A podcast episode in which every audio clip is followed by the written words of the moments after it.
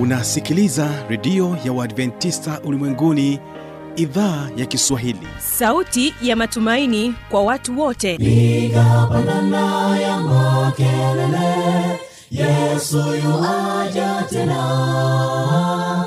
Ipata sauti imba sana yesu yuaja tena. Anakuja anakuja yesu yuaja tena. Hii ni sauti ya matumaini kwa watu wote. Inayokujia kupitia redio ya uadventista ulimwenguni awr toka kila kona ya dunia tunasikia vita njaa maafa.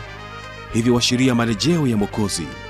Piga panda ewe mlinzi yesu yuwaja tena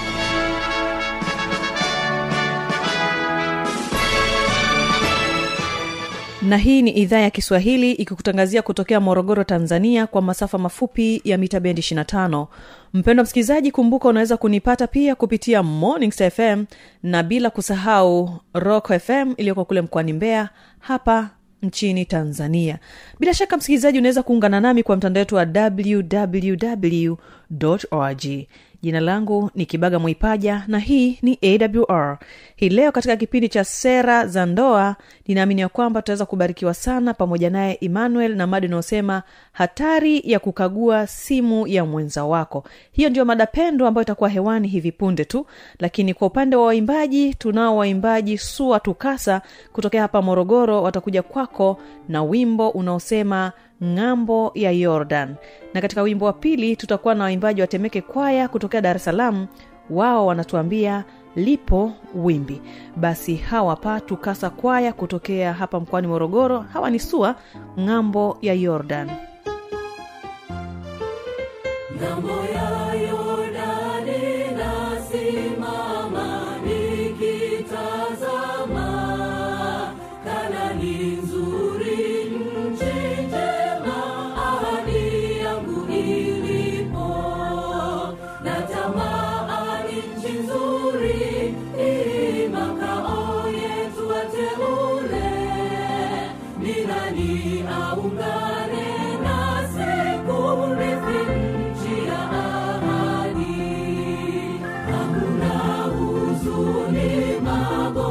magonjwa, maumivu,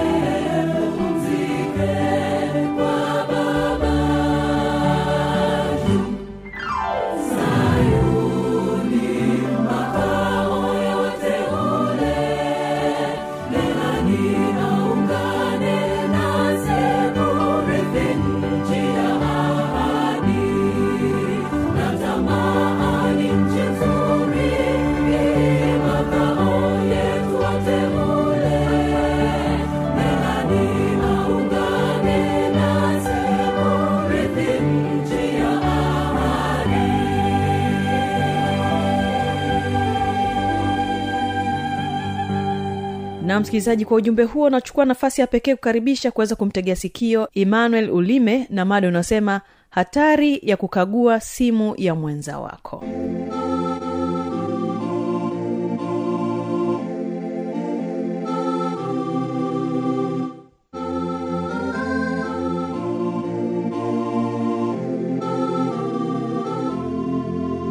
Mpenzi msikilizaji karibu katika kipindi chetu cha sera za ndoa siku ya leo upo nami emmanuel ulime ni mtaalamu wa ushauri nasihi kutoka chuo kikuu cha jordan. Siku ya leo tutazungumzia hatari ya kukagua simu ya mwenza.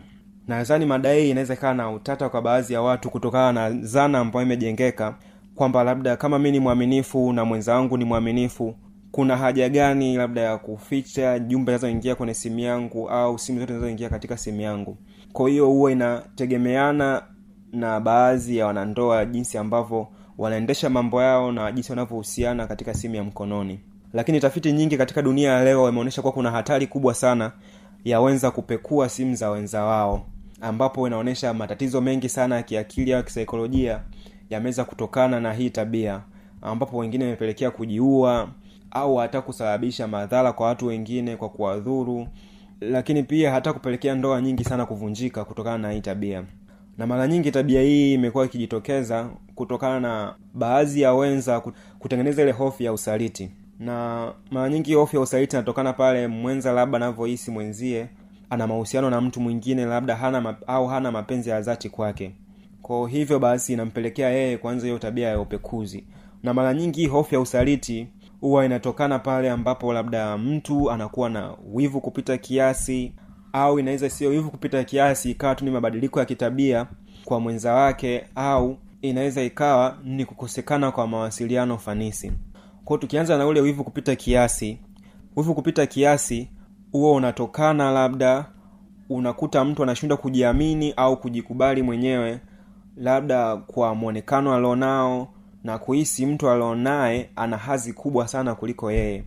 Hivyo basi anaanza kutengeneza ile hofu ambapo labda akimwona mwenzake amesimama na mtu anacheka naye au hata anaongea naye hasasa yule mtu ambaye anakuwa labda anahisi ana mwonekano mzuri kuliko yeye au mtu ana kipato kikubwa kuliko yeye anahisi labda kuna jambo lote ambayo inaweza kaa linaendelea labda mpenzi wake anamsaliti. Kutokana tu na kwamba yeye ajiamini kwa kuwa na wivu kupita kiasi.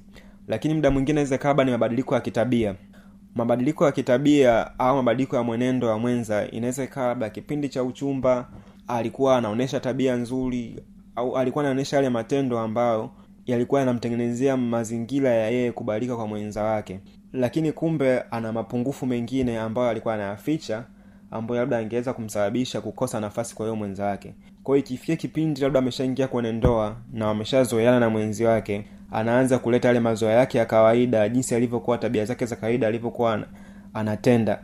Kwao inampelekea huyu mwenza kutokana na yale mabadiliko makubwa amejitokeza akahisi labda mwenzake ana mtu mwingine ndio maana labda anamtendea hivyo. Lakini kumbe tu kwa sababu hakujua kiundani madhaifu ya mwenzake kwa hakupata muda wa kutosha kaa kujua kwamba mapungufu yake ni yapi. Kwa hiyo pia inaweza ikapelekea kutengeneza ile hofu ya usaliti. Ingine inaweza ikaa ni kukosekana kwa mawasiliano fanisi mawasiliano fanisi yanajumuisha vile ambavyo mwongeaji anawasilisha yani yule mwongeaji anavyowasilisha au mtu anavyoongea na jinsi mtu ambaye anamsikia anavyotafsiri kile alichokisikia.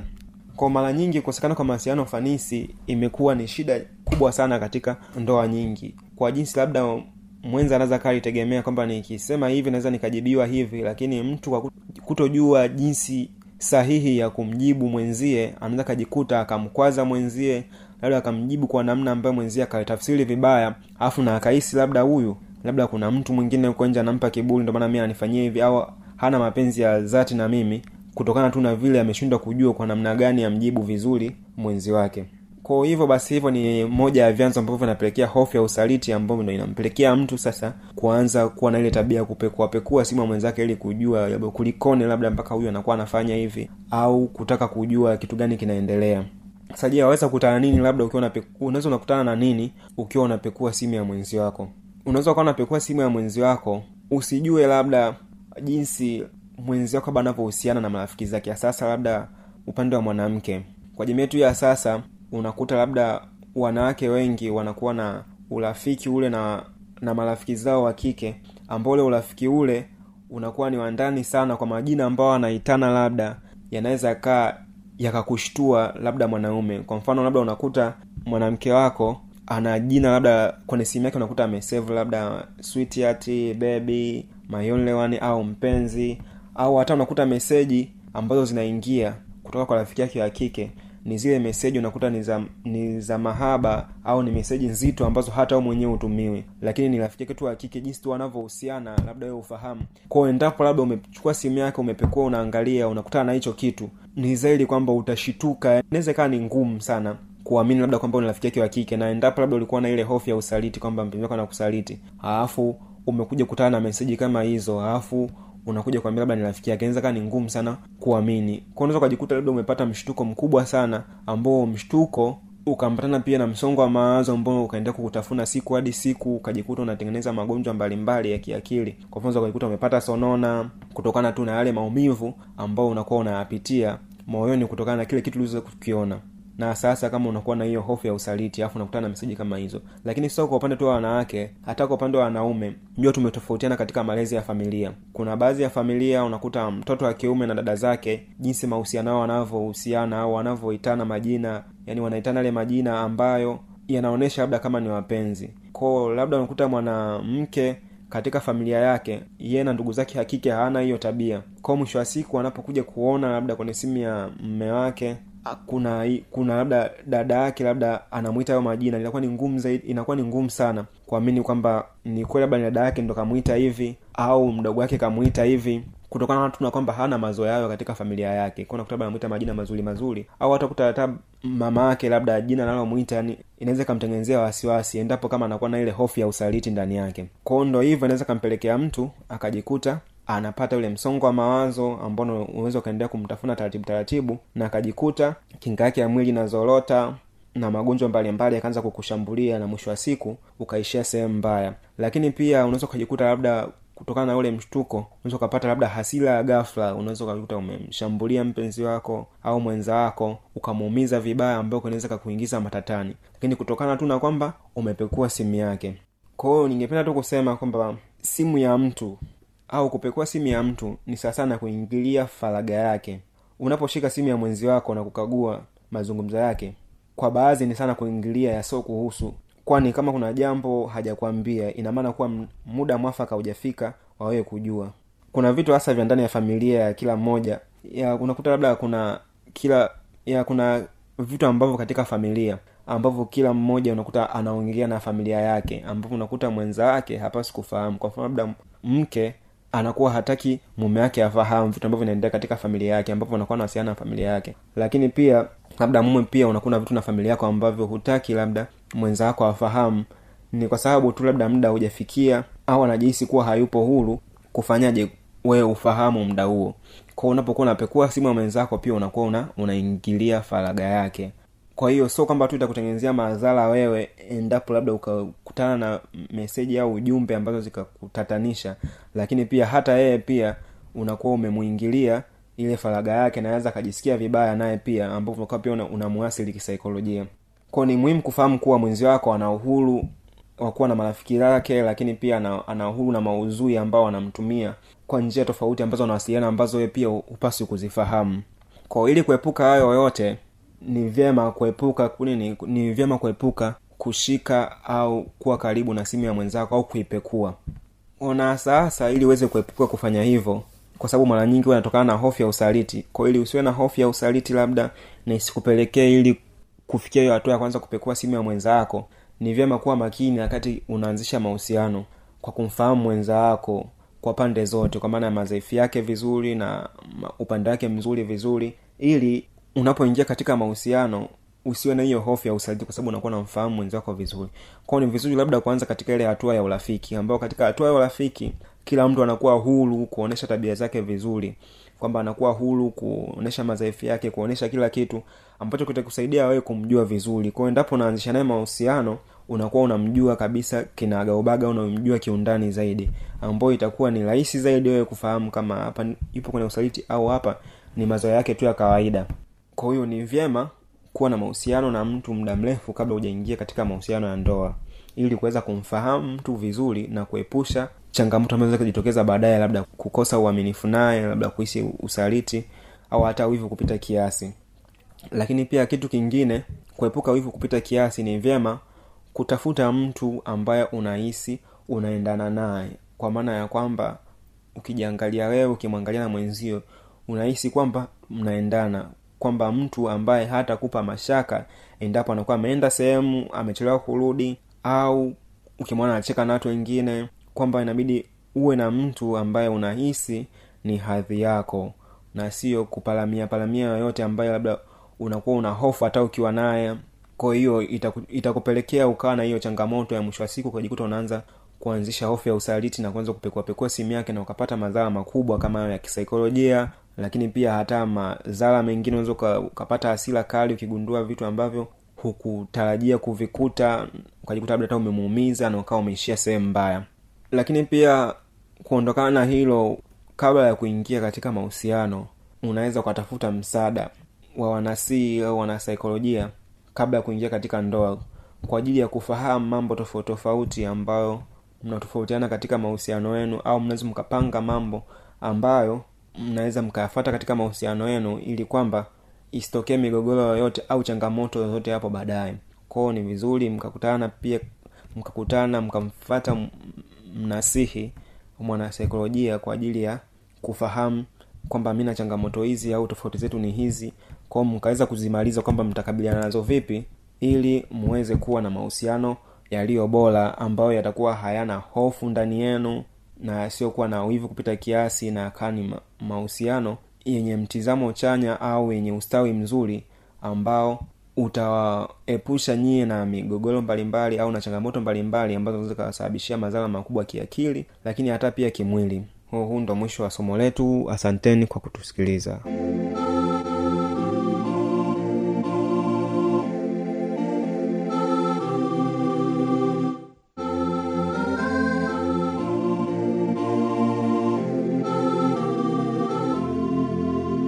na kufikia hapo ndio tamati ya kipindi hiki cha sera za ndoa. Nikukumbusha tu kwamba kama utakuwa na maswali au jambo unaokutatiza endelea kuwasiliana nami kwa anwani hii hapa ifuatayo.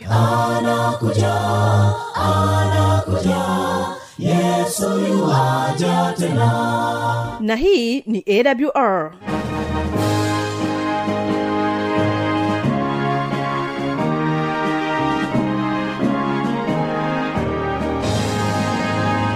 redio adventista ulimwenguni awr sanduku la posta 172 morogoro tanzania. Anwani ya barua pepe ni kiswahili at awr org.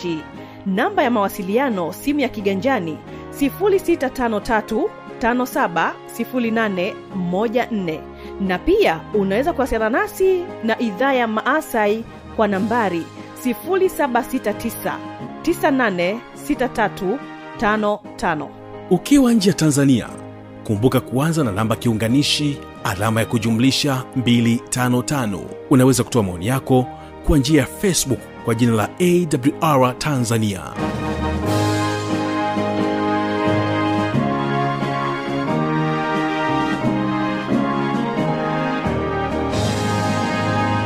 Kumbuka ulikuwa nami kibaga mwaipaja na hii ni awr kesho ni ijali afya yako na siri za ushindi. Napokuaga kutoka hapa studio endelea kubarikiwa na wimbo kutoka kwa waimbaji wa mwenge wakikwambia lipo wimbi. Barikiwa msikilizaji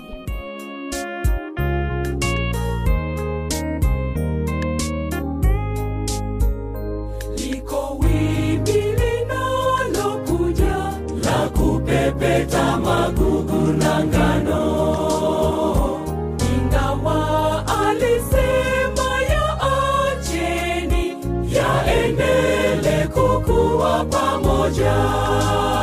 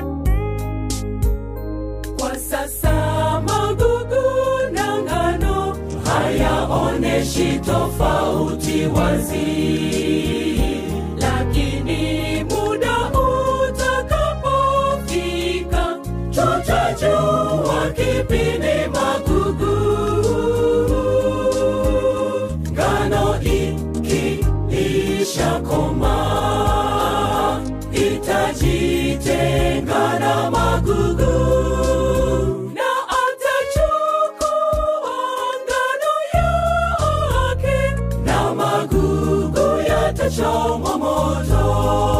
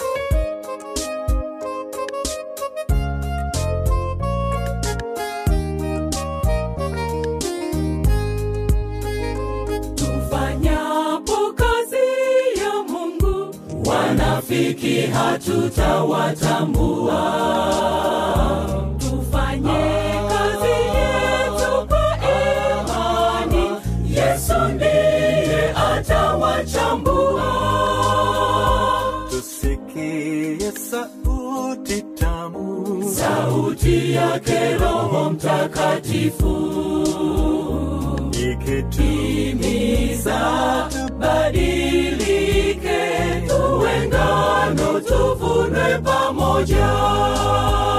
Ngano ikiishakoma itajitenga na magugu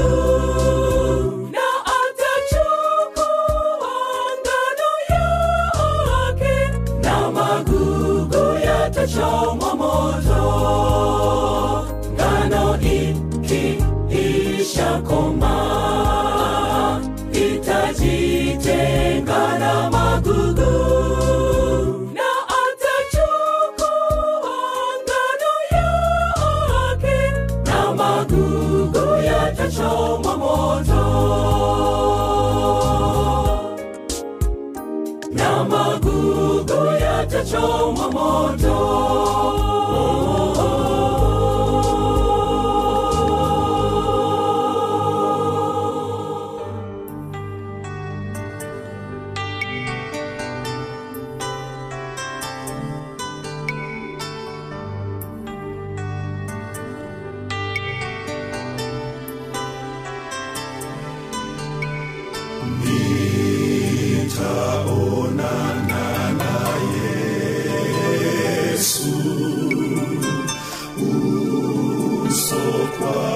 solo quelli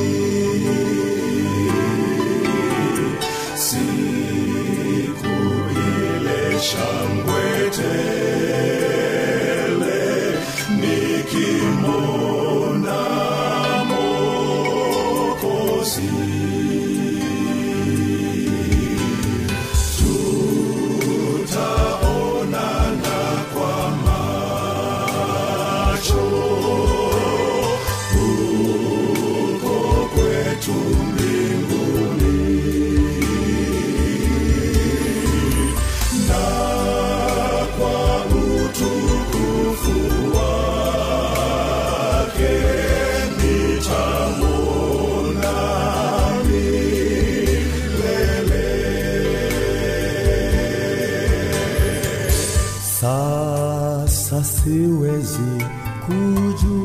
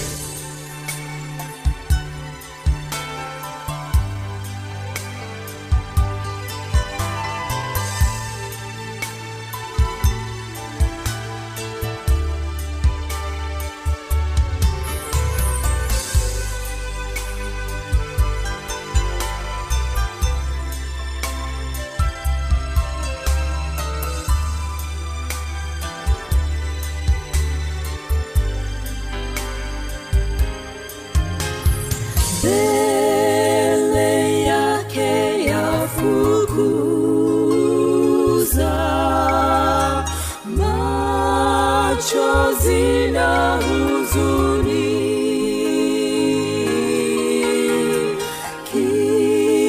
Kipotovu kitanyo.